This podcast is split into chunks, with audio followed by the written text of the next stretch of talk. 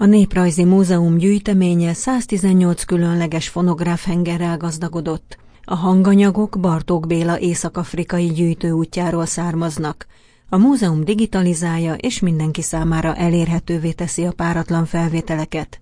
De mik ezek a hengerek, mióta gyűjti őket a Néprajzi Múzeum, miért voltak szenzációsak egykor, és miért érdeklődnek irántuk napjainkban is? Kedves hallgatóink, szeretettel köszöntöm Önöket, Posgai Nóra vagyok. A mai mesterfogásban a Néprajzi Múzeum muzeológusával, Pálóci Krisztinával beszélgetünk a Bartók hengerekről, és bepillanthatunk a digitalizáció műhely titkaiba is. A Néprajzi Múzeum őrzi azokat a fonográf hengereket, amelyekre a gyűjtést Viker Béla kezdte 1896-ban. Több mint 4700 fonográf henger van jelenleg a Néprajzi Múzeumban, annak közel egyharmada Bartók Béla gyűjtéseit tartalmazza. Bartóknak a kezdettől fogva az volt a meggyőződése, hogy a szomszéd népeket is kell gyűjteni a népek zenéjét, hogy meg is tudjuk mi a magyar nagyjából a zenében. Ezért nem csak Algériába, hanem 1936-ban Törökországba is elutazott. Valóban ez az anyag, ez az algériai gyűjtése nem volt a múzeum tulajdonában. Most letétként a múzeumba kerül, ahol mi őrizni fogjuk, digitalizálni, és a honlapunkon pedig közzétenni. Még beszéljünk egy kicsit Bartók Bélának az afrikai gyűjtéseiről. Úgy tudom, hogy 1913-ban ment Afrikába, és ahogy ön mondja, érdekelte a népi zene, de akár a távoli népek zenéje. Ott ő arab zenét gyűjtött a helyszínen. Ez mennyire volt kuriózum akkor?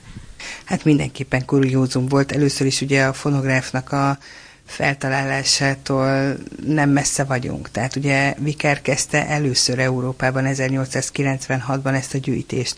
A tudatos és jelentős gyűjtés 1905-ben indult meg Bartók Bélának és Kodai Zoltánnak köszönhetően, tehát óriási esemény volt, hogy 1913-ban távoli országba látogatott Bartók Béla a feleségével együtt.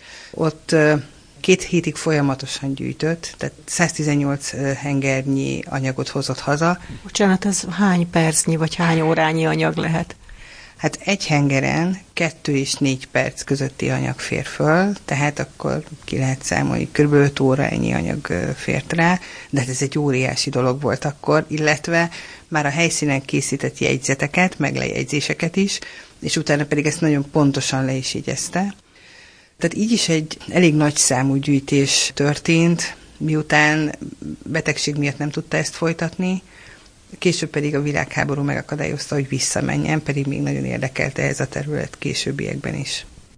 Azt mindenki tudja, hogy Bartók Béla a 20. század egyik legnagyobb zeneszerzője, népzenekutatóként is tevékeny volt, és nem csak a magyar folklórt, hanem az egykori magyar királyság területén élő más népek zenéjét is vizsgálta. De hogyan került Bartók Afrikába? Balázs Bélának, a kékszakálú hercegvára szövegírójának ezt mondta 1912-ben. Mikor 1906 tavaszán még Vecsei Ferenc zongora kísérője voltam, Spanyolországban jártam vele hangverseny körúton, és egyszer egy napra az afrikai partra is átutazhattam. Akkor valami kis arab lebújban arab énekeket hallottam, melyek nagyon érdekesek voltak. Az volt a szándékom, hogy utána járok még annak a dolognak. Bizony abban az időben nem volt könnyű Magyarországról megszervezni egy ilyen utat. Elsőként beadott egy kérvényt az itthoni kultuszminisztériumba azzal a célral, hogy szerezzenek számára francia belügyminiszteri ajánlólevelet az algériai hatóságokhoz. Ám ennek a beadványának az utolsó pillanatig nem lett hatása. Végül aztán számos adminisztratív akadály leküzdése után 1913. júniusában feleségével együtt mégis megérkezhetett Algériába. Biszkrában és a környező oázisokban gyűjtötte a zenét fonográf viaszhengerekre. Nem sokkal később Bartók így mesélt erről a gyűjtő útjáról. A sejkek nagyon előzékenyek voltak. Egyszerűen berendelték az embereket, hogy énekeljenek. Egészen különös, hogy szégyenkezésnek ott nyoma sem volt, még az asszonyoknál sem. Egy nehány helyen egyébként rendőri felügyelet alatt álló asszonyoktól szedtem énekeket, mert a tisztességes asszonyoknak idegen férfival nem szabad társalogniuk. Bartók Béla volt az első etnomuzikológus, aki a helyszínen gyűjtötte Afrika zenéjét. Munkáját nemzetközi téren is fontosnak tartották, olyannyira, hogy 1932-ben, mint jeles szakértő vehetett részt az első arab zenei kongresszuson Kairóban. Folytatjuk a beszélgetést Pálóci Krisztinával, a Néprajzi Múzeum muzeológusával. Bartók gyűjtéseinek eleve nagy visszhangja volt, mert ugye Bartók, mikor Amerikába távozott, akkor bizonyos hengereit oda is magával vitte, és bizonyos anyagainak a kiadása az ott történt meg. Tehát ebből kifolyólag az ő gyűjtései azok nagyon hamar napvilágot láttak, és csodájára jártak. De már Vikár Bélának 1900-ban, akkor a Párizsi világkiállításon bemutatta, hogy neki már fonográfos gyűjtései vannak, óriási szenzáció volt. Tehát a magyar népzenegyűjtők ilyen módon az élen jártak egész Európában.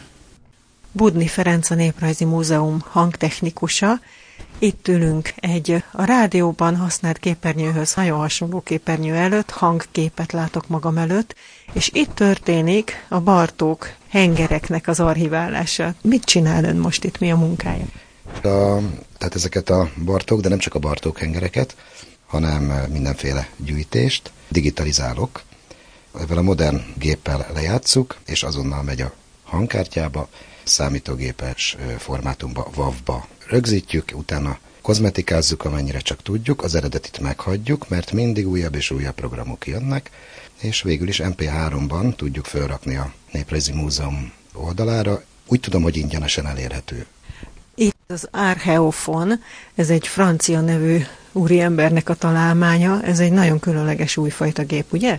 Találmánynak azért nem nevezném, mert ugye Edison találta ki magát az elvet, ők csak korszerűsítették egy mostani modern formában, illetve csupa csoda technikai megoldásokkal van tele. Attól tulajdonképpen fonográf, csak egy nagyon-nagyon hiper-szuper fonográf.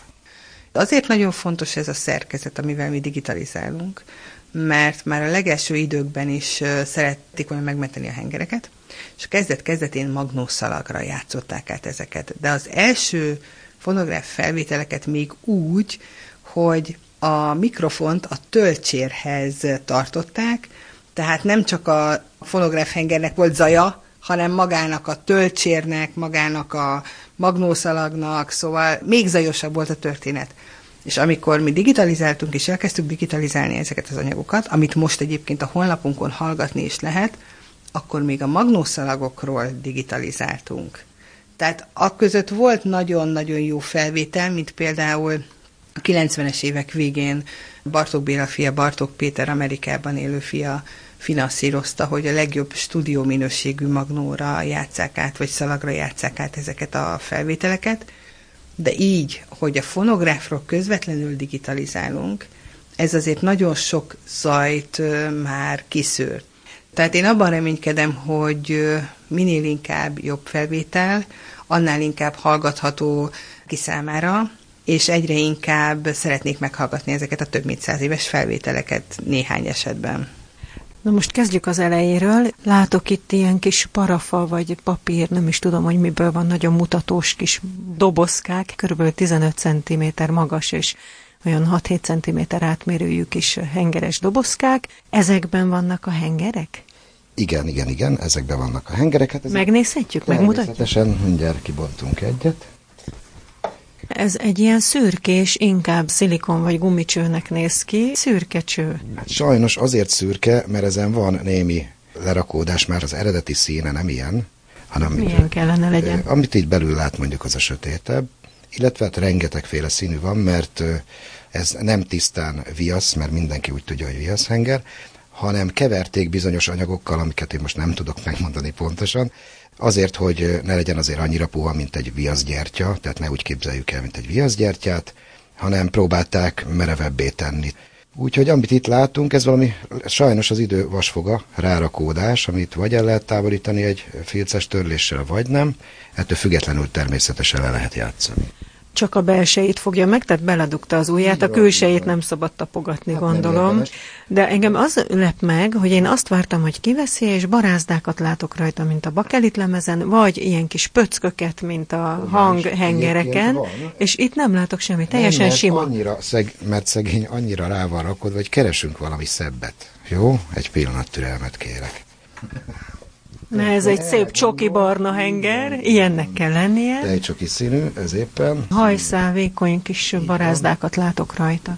Így van, egymás mellé. Szépen, mint a cérnát, hogy föltekerik a gépek, ugyanúgy van egymás mellé téve ezek a barázdák.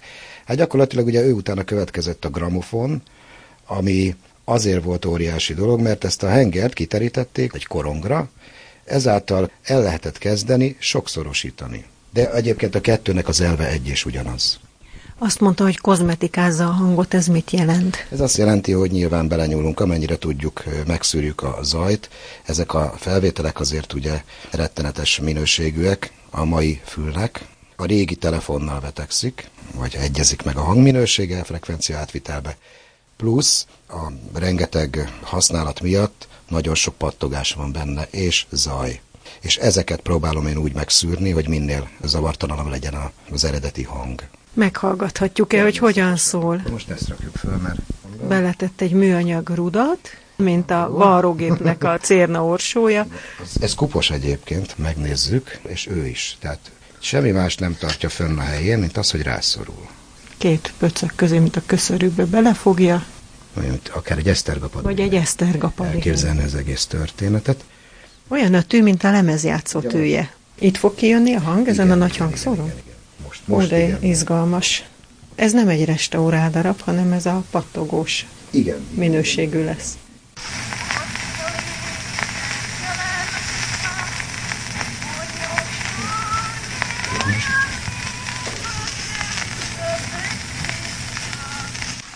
Hát itt jobban hallani a sistergés recsegést, mint magát a hangot. És ennek a hangnak a digitalizált és javított változata már megvan. Igen, igen, ami így ezt, Ezt most meghallgatjuk. Elindítjuk körülbelül ugyanonnan.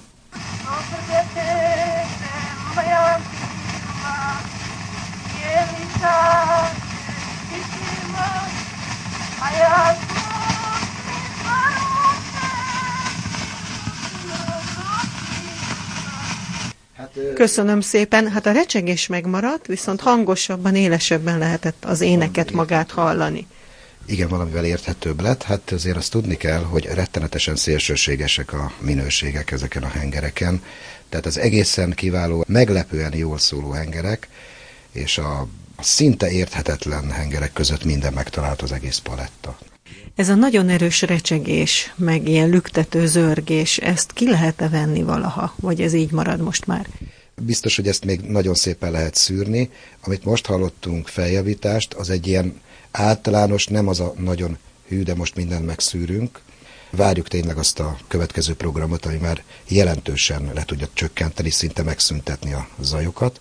Persze azt sem tehetjük meg, hogy teljes mértékben úgy felújítjuk, hogy rá se ismerünk, tehát egy pici zajt meg kell, hogy hagyjunk, nem csak az élmény miatt, hanem hát egyáltalán azért az nem lenne tisztességes.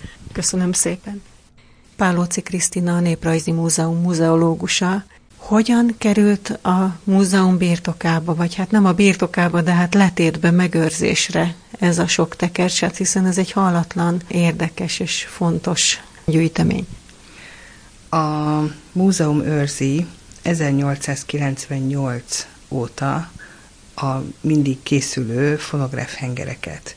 Tehát onnantól kezdve már egy önálló fonogram gyűjtemény lett még akkor a néprajzi táron belül, még nem is beszéltünk néprajzi múzeumról, mert ugye ez a nép, Nemzeti Múzeumnak a néprajzi táraként indult, és abban rögtön elkülönült egy fonogram gyűjtemény 1898-ban, és a kollégák ott őrizték ezeket a hengereket, 1913-tól például Lajta László.